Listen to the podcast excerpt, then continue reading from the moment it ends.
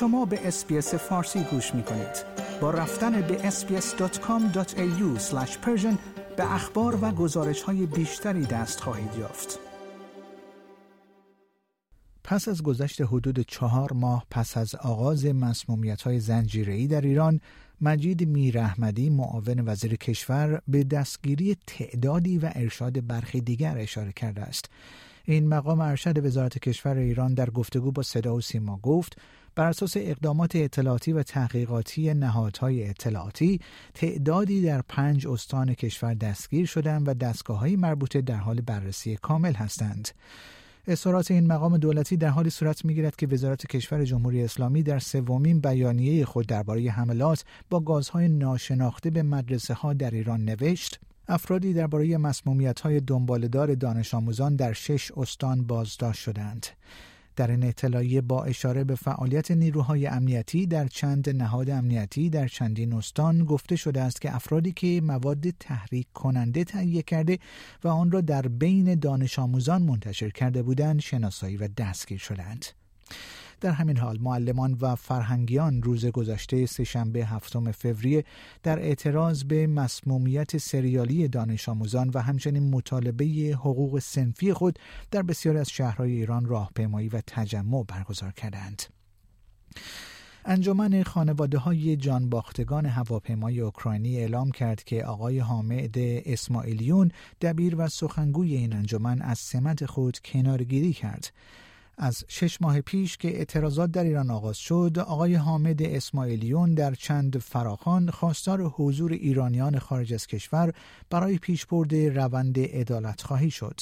تجمع برلین با حضور حدود 100 هزار ایرانی از جمله این فراخان ها بود. آقای حامد اسماعیلیون نیز در ویدیویی دلیل این تصمیم را حضور فعالانه تر در کنار انقلاب ایران توصیف کرد. سلام عرض می کنم از بهار 1399 سه ماه بعد از آن جنایت فراموش نشدنی که انجمن خانواده های جانباختگان پرواز PS 752 تشکیل شد مدتی به عنوان سخنگوی موقت و بعد از انتخابات در همان سال به طور رسمی به عنوان سخنگو و دبیر انجمن به همراه هیئت مدیره انجمن را نمایندگی می کردم. مانند بسیاری دیگر امیدوارم پرونده سرنگون کردن پرواز PS 752 در تابستان امسال به دیوان بین المللی دادگستری در لاهه ارجاع بشود. بعد از آغاز انقلاب زن زندگی و آزادی در ایران مانند بسیاری دیگر از خانواده های دادخواه سعی کردم در کنار این انقلاب باشم. شرایط به سرعت تغییر کرد و خواسته های از سوی افکار عمومی مطرح می شد. در نهایت بعد از مشورت با خانواده های انجمن که مانند خانواده خودم به من نزدیک هستند به این نتیجه رسیدم که فعالانه تر در کنار این انقلاب باشم. از امروز به جای من آقای کوروش دوست شناس سخنگوی انجمن خواهد بود. و من البته همچنان به عنوان عضو هیئت مدیره و عضو بسیاری از کمیته های انجمن باقی خواهم ماند و در کنار انجمن فعالیت خواهم کرد.